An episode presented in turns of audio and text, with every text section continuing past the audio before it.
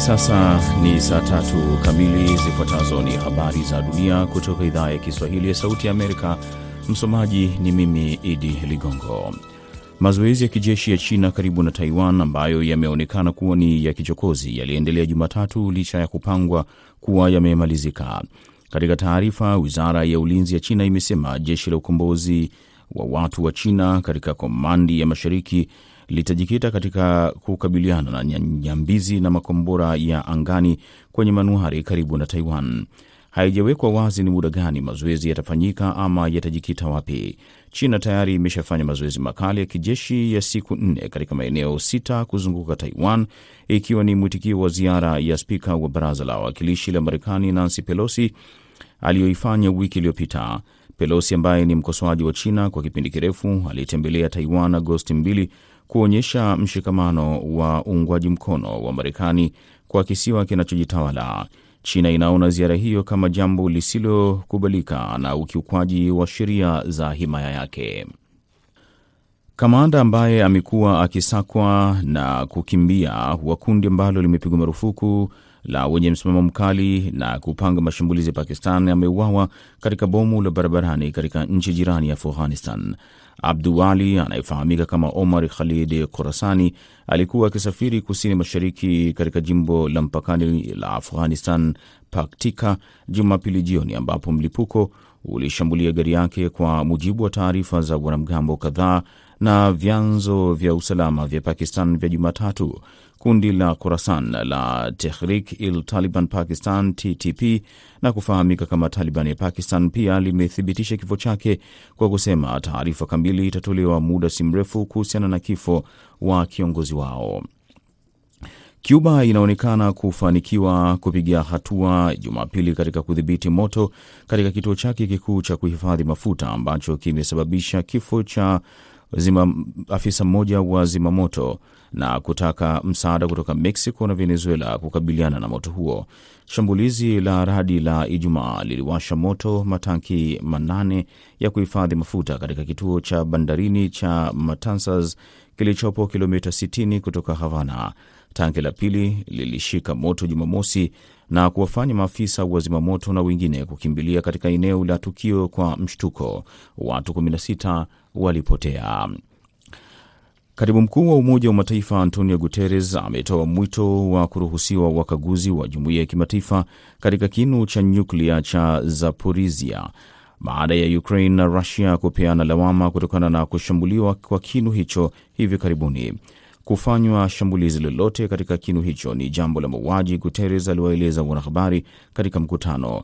Ukraine ilishutumu Rusia kwa mara nyingine kwa shambulizi la Jumapili katika kituo kikubwa zaidi cha nyuklia barani Ulaya na kushutumu Moscow kujiingiza katika ugaidi wa nyuklia. Kampuni ya taifa ya nyuklia ya Ukraine imesema vikosi vya Rusia viliharibu sensa tatu za mionzi katika shambulizi la Jumamosi usiku na kujeruhi wafanyakazi waliokuwepo. Serikali ya kijeshi ya Chad na baadhi ya makundi ya waasi wanaopigana katika nchi hiyo wametia saini ya ahadi zao nchini Qatar kabla ya mkutano wa mazungumzo ya kitaifa ya maridhiano yatakayofanyika baadaye mwezi huu. Hata hivyo, kundi kubwa la uasi halikukubaliana na yaliyopo katika ahadi walizoafikiana. Mkataba wa Jumatatu wa mjini Doha umeataka makundi yote yaliyotia saini kusimamisha mapigano kabla ya mazungumzo yaliyopangwa kufanyika Agosti 20 katika mji mkuu wa Chad, Jamena. Serikali ya kijeshi ya Chad imekubali kutochukua hatua zozote za kipolisi ama kijeshi dhidi ya makundi yaliyotia saini katika mataifa ya jirani. Hata hivyo, kundi kubwa na kuu la uasi la FCCC halikutia saini makubaliano hayo yaliyoafikiwa. Na balozi wa Myanmar nchini China amefariki dunia hafla Jumapili katika mji wa kusini magharibi wa Kunming, kwa mujibu wa taarifa ya kifo iliyotolewa na chombo cha habari cha serikali na vyanzo vya kidiplomasia mjini Beijing. Taarifa ya kifo cha balozi Ummo Petea katika gazeti la wizara ya mambo ya nje Jumatatu haikuweka wazi sababu ya kifo chake. Mwisho wa habari za dunia kutoka Washington. Mimi ni Idi Ligongo, ungane na Kenesi Bwire katika matangazo ya kwa undani.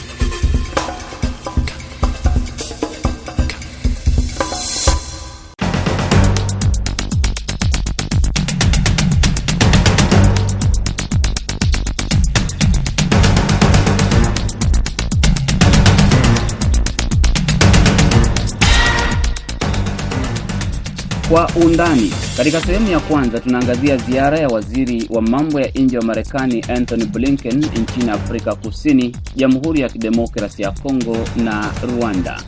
Sehemu ya pili tutaangazia uchaguzi mkuu wa Kenya zikiwa zimesalia saa chache vituo vya kupiga kura kufunguliwa. Mimi ni Kenneth Bwire nikiwa hapa Washington DC.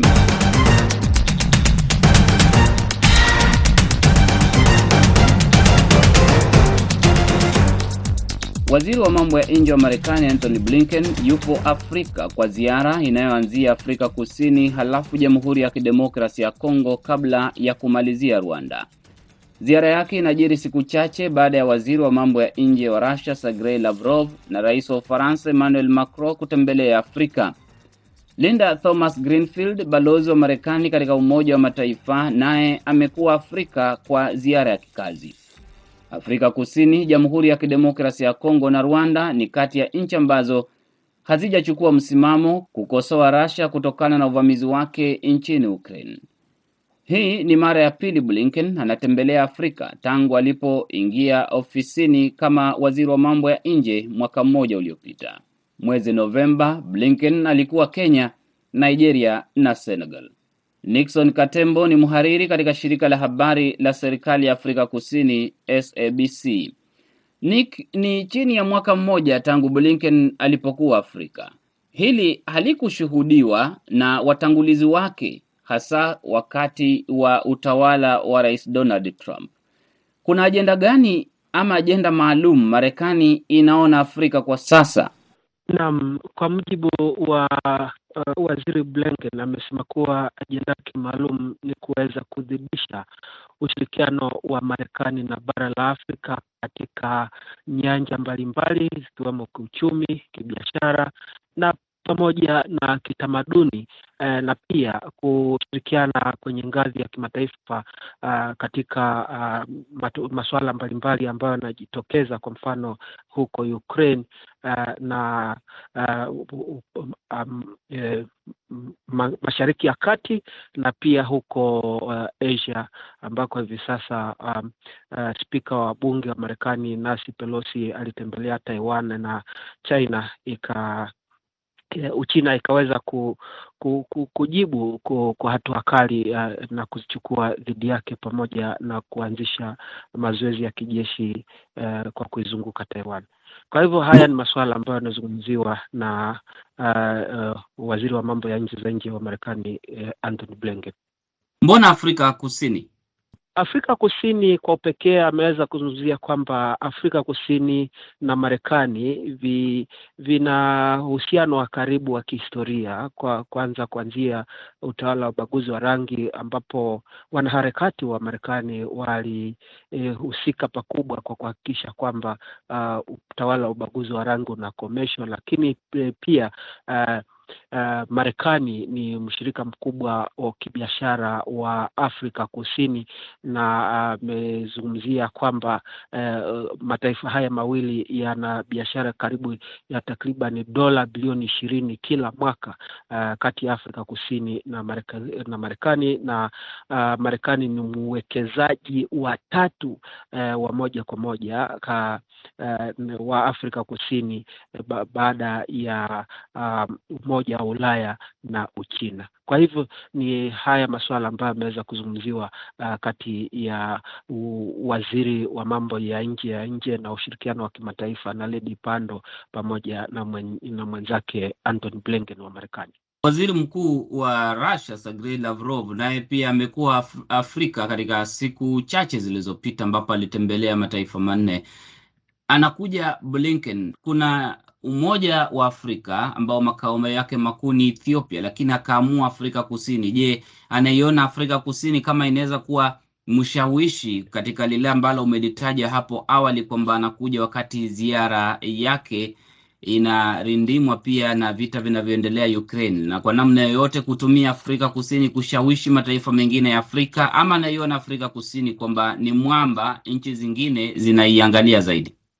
Na bila shaka Anthony Blinken mwenyewe kwa kauli hiyo ama kwa maandiki hiyo ambayo ameitaja, ameweza kumzungumzia kwamba uh, Afrika Kusini ni kielelezo cha demokrasia barani Afrika pamoja na kuwa uh, uchumi mkubwa wa bara hili uh, wenye viwanda zaidi wa bara hili uh, na pamoja na kuwa uchumi wa pili baada ya Nigeria. Kwa hivyo uh, anaiona Afrika Kusini pia uh, inashiriki katika kuleta amani katika mataifa mengine barani Afrika, haswa maeneo yenye migogoro, na anasema kwamba uh, ni haya ni masuala ambayo uh, Marekani inaunga mkono na inashirikiana na Afrika Kusini kuhakikisha kwamba uh, wanaleta tija uh, uh, kwa kwa bara la Afrika haswa katika maeneo uh, ya usai yenye ukosefu wa usalama.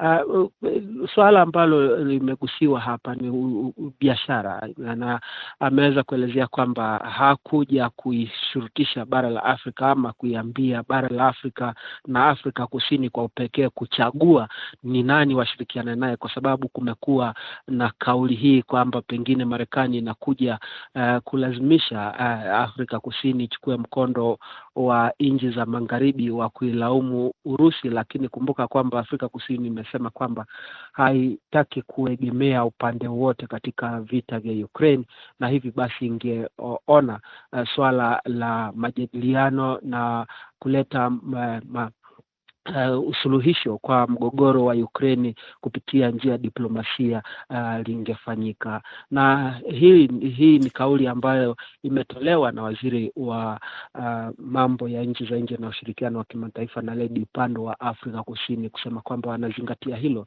na Afrika Kusini inazingatia swala la amani na demokrasia. Pia uh, akiwa na mkutano na waandishi wa habari e, muda mchache uliopita uh, wameweza kusema kwamba ni kweli wanapendelea usawa na demokrasia pamoja na kuwa na Marekani ina inawekeza na kutoa masharti fulani fulani kwa mataifa ya Afrika, pengine wangeshauri uh, Marekani isifanye hivyo na iangalie ma, maslahi ya taifa kwa taifa na, na ushirikiano wake iwe uh, ushirikiano wa usawa na ushirikiano wa kuheshimiana uh, kwa, kwa katika uh, sekta ya diplomasia uh, ama, kutafuta ufumbuzi wa amani kwa migogoro mbalimbali pamoja na uh, uchumi eh, wa namna hiyo. Kwa hivyo nikumbusha kwamba pia swala la uh, AGOA yaani eh, ile eh,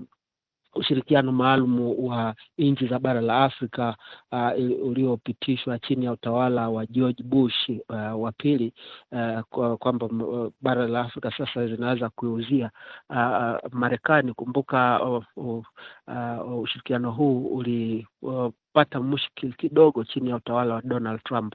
Uh, sasa ni haya masuala ambayo bado yanaendelea kuzungumziwa na uh, wawili hawa uh, wa, um, waziri wa mambo ya nchi za nje wa Afrika Kusini pamoja na Blinken wanaendelea kujadiliana kuhusu uh, masuala mbalimbali kabla yeye kuondoka hapa nchini Afrika Kusini na kujielekeza Jamhuri ya Kidemokrasia ya Kongo na Rwanda. Tumeona kwamba baada ya balozi wa Marekani katika Umoja wa Mataifa Linda Thomas Greenfield kufanya kikao na rais wa Uganda Yoweri Museveni wikendi iliyopita, Museveni hatimaye alihutubia taifa akasema kwamba hana nia yoyote ya kununua mafuta kutoka Russia licha ya Russia kuahidi kwamba mafuta yake yatakuwa ya bei nafuu na bei rahisi na kwamba hataki kuingia katika mgogoro na Marekani ambayo pia amekuwa rafiki wake wa muda mrefu. Kwa namna yoyote, ziara ya Blinken inaweza kuwa ya kufafanua namna vikwazo ambavyo viliwekewa Russia vinaweza athiri nchi za Afrika endapo zitafanya biashara na Russia, ni kwamba sio tu moja kwa moja kuiambia Afrika Kusini ama nchi za Afrika kwamba hatutaki mshirikiane na Russia, lakini mnaposhirikiana na Russia haya ndiyo yatakayowapata. Na bila shaka haya ni masuala ambayo ameweza kudokeza waziri wa mambo ya nje na ushirikiano wa kimataifa na Ledi Pandor kwamba uh, hawangependelea uh, nchi za Afrika kuelezea kwamba mchague nani mtashirikiana naye na mtashirikiana naye eh, kwa namna gani ama kwa njia ipi. Wanasema kwamba ushirikiano wa kimataifa lazima uwe wa usawa na nchi uwe na uhuru wa kuweza kuchagua nani na inashirikiana naye na ni msimamo upi uh, itachukua, lakini eh, eh, kikubwa katika yote ni kuweza kuheshimisha uh, mkataba ya kimataifa iwemo ushirikiano eh, eh, ushirikiano uliopo chini ya kivuli cha Umoja wa Mataifa na uh, waziri wa Afrika Kusini pia ameweza kuelezea kwamba uh, hii hii ni kosa kubwa kwa mataifa mengine, lakini kwa upande wa Marekani na, na Afrika Kusini hajaona hilo likitokea kwamba Marekani ishurutishe Afrika Kusini ama nchi yoyote barani Afrika kuweza kuchagua ni nani washirikiane naye. Bila shaka ni masuala ambayo yamekuwa yakizungumziwa na wadadisi wa masuala ya kisiasa barani Afrika kwamba Marekani pengine inakuja kuwashurutisha uh, mataifa ya Afrika uh, kuchukua mkondo katika ule mgogoro wa Ukraine.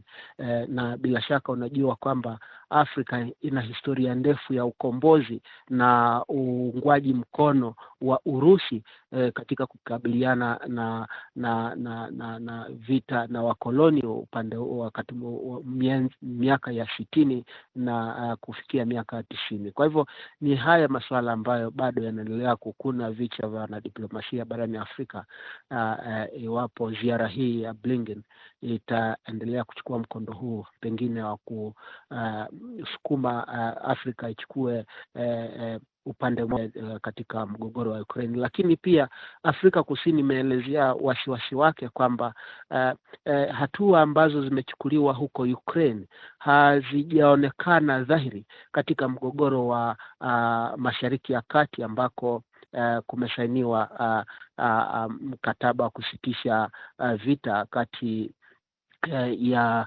Israel na Palestine ambako uh, watu zaidi ya thelathini walikuwa wameuliwa. Uh, kumbuka Afrika Kusini imekuwa ikitetea Palestine na kusema kwamba ni lazima uh, ku, ku, ku, kurejelewe um, meza ya mazungumzo na kuhakikisha kwamba kuwe na mataifa mawili yanayoishi uh, uh, pamoja kama ndugu uh, kati ya Israel na Palestine.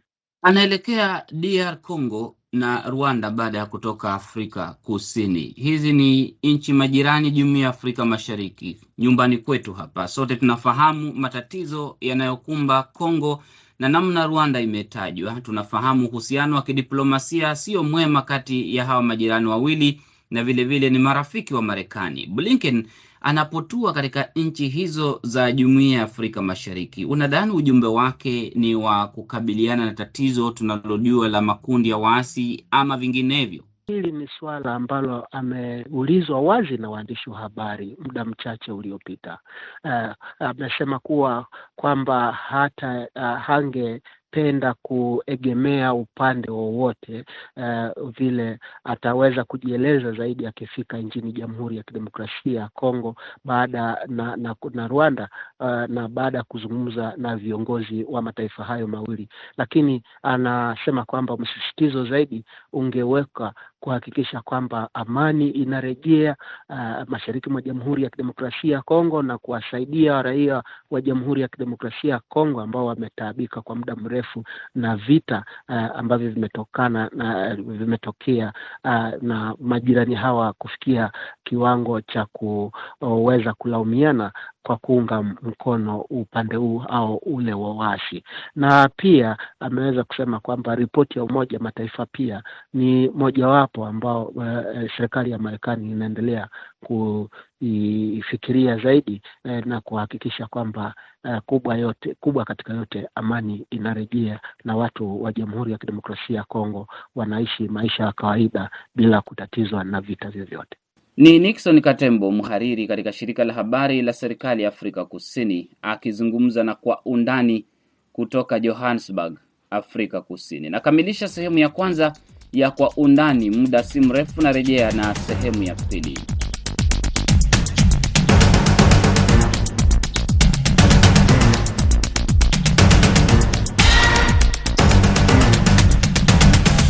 Hii ni sehemu ya pili ya Kwa Undani kutoka Sauti ya Amerika, VOA. Kenya inajiandaa kwa uchaguzi wa saba tangu nchi hiyo tajiri zaidi Afrika Mashariki kuanza mfumo wa vyama vingi vya kisiasa miaka 30 iliyopita. Uchaguzi wa mwaka huu 2022 ni watatu tangu kupatikana kwa katiba ambayo inaitwa kuwa katiba mpya, lakini ni ya mwaka elfu mbili na kumi. Jumla ya wapiga kura milioni 22,120,458 wamesajiliwa kupiga kura katika uchaguzi wa mwaka huu. Kampeni zimemalizika na kazi sasa ni kwa tume ya uchaguzi. Tuungane na mwandishi wetu wa Nairobi, Huba Abdi. Huba, zimesalia saa saba au nane hivi vituo vya kupiga kura vifunguliwe kwa wapiga kura hao milioni ishirini na mbili na tueleze yanayofanyika kwa sasa. Naam, asante Kenneth. Kama unavyofahamu kwamba ni dakika za lala salama, na Wakenya wana hamu na ile gamu sasa ya kumjua rais wao watano baada ya Rais Uhuru Kenyatta kumaliza hatamu yake ya ambayo ameongoza taifa la Kenya kwa miaka kumi, na tunavyozungumza kwa sasa maandalizi yanaelekea kukamilika. Tume ya IBC tayari imefikisha vifaa vitakavyotumika katika wapiga kura kupiga kura na vilevile maejenti wako katika sehemu ambao wanastahili, na vituo vya kupigia kura vitafunguliwa asubuhi saa kumi na mbili wakitarajia Wakenya wataweza kujitokeza ili kutekeleza haki yao ya kidemokrasia. Kumekuwa na visa vyovyote ambavyo vimeripotiwa ambavyo si vya kawaida? Naam, tunavyozungumza kwa sasa, IBC inasemekana kuwasimamisha kazi maafisa wa IBC hasa katika eneo la Homa Bay ambao walikutana na wagombea wa eneo la Homa Bay, na kwa mujibu wa IBC inasema hiyo ni kinyume cha sheria, ndiposa maafisa hao waliweza kusimamishwa kazi. Kwa sasa IBC inajikaza sana kuhakikisha kwamba huu ni uchaguzi ambao hautakuwa na dosari, na kama tulivyozungumza na bwana Chebukati wiki iliyopita, anasema kwamba mianya na zile shimo ambazo zilisababisha uchaguzi wa mwaka elfu mbili kumi na saba kufutiliwa mbali na mahakama kuu sasa yamezibwa. Hivyo basi wanajizatiti kuhakikisha kwamba uchaguzi wa uchaguzi wa hapo kesho utakuwa ni wa huru na haki. Ndiposa tunapata taarifa kwamba IBC inaweza kuwasimamisha kazi maafisa ambao wanapatikana wakiwa wamefanya makosa ambao huenda yakaipaka tope tume hii ya IBC ambayo inajikaza sana kuhakikisha kwamba haipatikani tena katika njia mbaya. Tunafahamu kwamba Rais Uhuru Kenyatta alizungumza na Wakenya, lakini kwa kutumia lugha ya nyumbani, lugha yake ya Kikuyu. Alizungumzia nini katika vyombo vyote vya habari vya Kikuyu? Na mbona iwe ni lugha ya mama, lugha ya Kikuyu kwa rais ambaye anaondoka madarakani? Eneo hasa tunaliita Mlima Kenya ni eneo ambalo linapiganiwa na wagombea hao wote wawili. Ndio tunaona kwamba Raila mgombea mwenza wake Martha Karua anatoka eneo la Central, bwana Ruto mgombea wake bwana Rigathi anatoka sehemu hiyo. Kwa hivyo hili ni eneo ambalo linapiganiwa sana, kwa sababu wapigaji kura kati ya e, milioni ishirini na mbili, wengi zaidi wanatoka eneo la Mlima Kenya, na hii ilikuwa ni nafasi ya Rais Uhuru Kenyatta kwa mara nyingine kushinikiza wapiga kura wa Mlima Kenya kumpigia uh, kinara wa Azimio ambaye amekuwa akimpigania tangu alipofanya ile salamu za handshake mwaka elfu mbili kumi na nane. Na ameeleza waziwazi kwamba amekuwa akitaka uh, achukue hatamu baada, baada yake. Na tayari tumeona kura za maoni Kenya zinaonyesha kwamba Ruto yuko mbele ya bwana Raila hasa katika eneo la Mlima Kenya, na nadhani pia hilo lilikuwa jambo lingine ambalo uh, Rais Uhuru Kenyatta aliangalia na akalazimika basi kujaribu kuzungumza na watu wake, kujaribu kuelezea vile alivyojaribu kufanya kazi na bwana Ruto, lakini haikuwezekana, niposa naye anampendelea mtu fulani. Na mwaka elfu mbili kumi na saba mwaka elfu mbili kumi na tatu wawili hawa walivumisha chama cha Jubilee, na utakumbuka kwamba kunao wanasiasa ambao bado wanatumia chama hicho cha Jubilee katika eneo la Mlima Kenya. Nadhani pia ilikuwa ni namna nyingine ya Rais Uhuru Kenyatta kujaribu kupigia chama chake campaign, na kwa mara ya kwanza unakuta kwamba Kenya ipate uhuru, eneo la Mlima Kenya halina mgombeaji wa kiti cha urais katika uchaguzi, na hivyo kulifanya iwe ni eneo linalopiganiwa na wagombea hawa wawili. Uh, mgombea wa, wa e, chama cha Gano anatoka sehemu hiyo, lakini wanasema hana ile ushawishi wa kuwekwa katika ile plani ya kwamba huyu pia ni mgombea ambaye anatoka sehemu. Kwa hivyo wanataka yule candidate ambaye yuko strong, ndiposa anasema kwamba kwa sasa eneo la Mlima Kenya uh, imekuwa tu ni eneo ambalo linapiganiwa na hawa wagombea wawili kuweza kuvuna kura kutoka sehemu hii. Katika hotuba yake, je, Rais Uhuru ameelezea yale ambayo anaona kwamba katika utawala wake wa miaka kumi hajaweza kufanikiwa kuyatekeleza, ambayo angependelea kiongozi anayekuja akayatekeleze? Zungumzia mengi sana, lakini labda tu nikilizungumzia tu kwa ufupi, moja ya kile anachojutia ni kushindwa kwa BBI kutekelezwa. Alieleza ni kwa nini na alitaka mswada huo upite, akisema kwamba eneo la Mlima Kenya lenye wingi wa watu lingefaidika na usawa wa mapato ya taifa kuliko sehemu nyingine za nchi na zenye uchache wa watu, na kana kwamba kwamba hii mswada wa BBI ilikuwa alikuwa akiipigania sana ili iweze kuwafaidi watu wake, lakini pia anajutia kwamba anasema kwamba propaganda ambazo zilifanya serikali yake ikashindwa kufikia ngazi ya juu na kushindwa kutekeleza baadhi ya ajenda ambazo alikuwa amewaahidi Wakenya kwamba kabla ya miaka kumi kukamilika, basi nitakuwa nimefanya hili na lile. Lakini hilo pia nalijutia zaidi kwamba uh, propaganda na uongo zilifanya uh, taswira yake kidogo kubadilika, hasa katika eneo lake, na vilevile tukirudia katika eneo la Mlima Kenya kwamba Kumbuka naibu wa rais ambaye anagom, anagombea kiti hicho kupitia uh, chama eh, muungano wa Azimio, Martha Karua alikuwa miongoni mwa wawakili ambao walipigania mswada wa BBI kutupiliwa mbali, na ni Wakenya wanauliza ni vipi Rais Kenyatta anajutia kwamba BBI ilishindwa kufaulu licha ya kwamba mawakili magwiji ambao walipigania mswada huu kutopita, uh, kwa sasa anamuunga mkono ambaye ni, ni Martha Karua. Tatizo kubwa uh, la Wakenya ni ukabila. Je, amezungumzia chochote kuhusiana na ukabila? Kwa sababu hata miaka kumi yake yote amekuwa akisema jambo la ukabila likomeshwe Kenya. Ameeleza kufanikiwa kwa namna yoyote kupunguza zile hisia kali kutoka kwa kabila moja hadi lingine ama makabila yote ya Kenya? Naam, Rais Kenyatta anasema kwamba anaiacha nchi angalau ikiwa kama ina umoja, maanake anasema kile ambacho alikuwa ananuia kuona ni kwamba nchi haigawanyiki tena kwa misingi ya kikabila, na kutoka kitambo amekuwa akisema kilichomsukuma yeye hasa zaidi kufanya mazungumzo na kinara wa ODM ambaye ni Raila Odinga, na wakati huo alikuwa sana sana upande wa upinzani, ni kuzima ile uhasama ambao ulikuwa baina yao, na uhasama huo ulikuwa una, unazorotesha nchi hasa katika masala ya uwiano, masala ya amani, na anasema kwamba tangu alipofanya mazungumzo na na Raila Odinga uh, kidogo nchi imeweza kuwa na uwiano, na anajivunia kwamba anaiacha nchi ambayo iko iko pamoja, nchi ambayo imeshikana na wala haiko kwenye mgawanyiko. Waangalizi wa uchaguzi wanasemaje?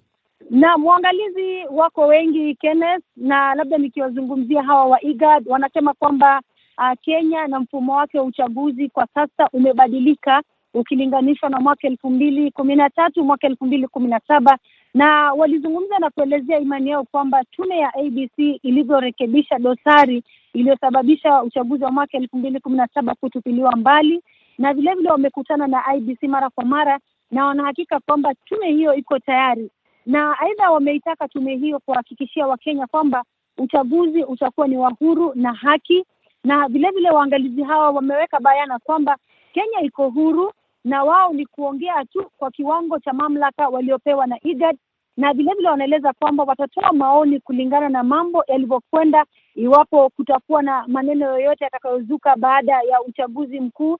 Uh, labda tuseme kwa sababu tume ya IBC na inasema kwamba inatarajiwa kutangaza mshindi aidha siku ya Alhamisi au siku ya Ijumaa, na vilevile hawa waangalizi vilevile wanasema chini ya IGAD wanasema kwamba kwa wagombea kuwa wao Uh, wa, wa, yani wale wagombea ambao wanawania urais waelewe kwamba hawa waangalizi wametumwa na IGAD kwa sababu Kenya ni mhusika muhimu katika kanda na hii bara hili.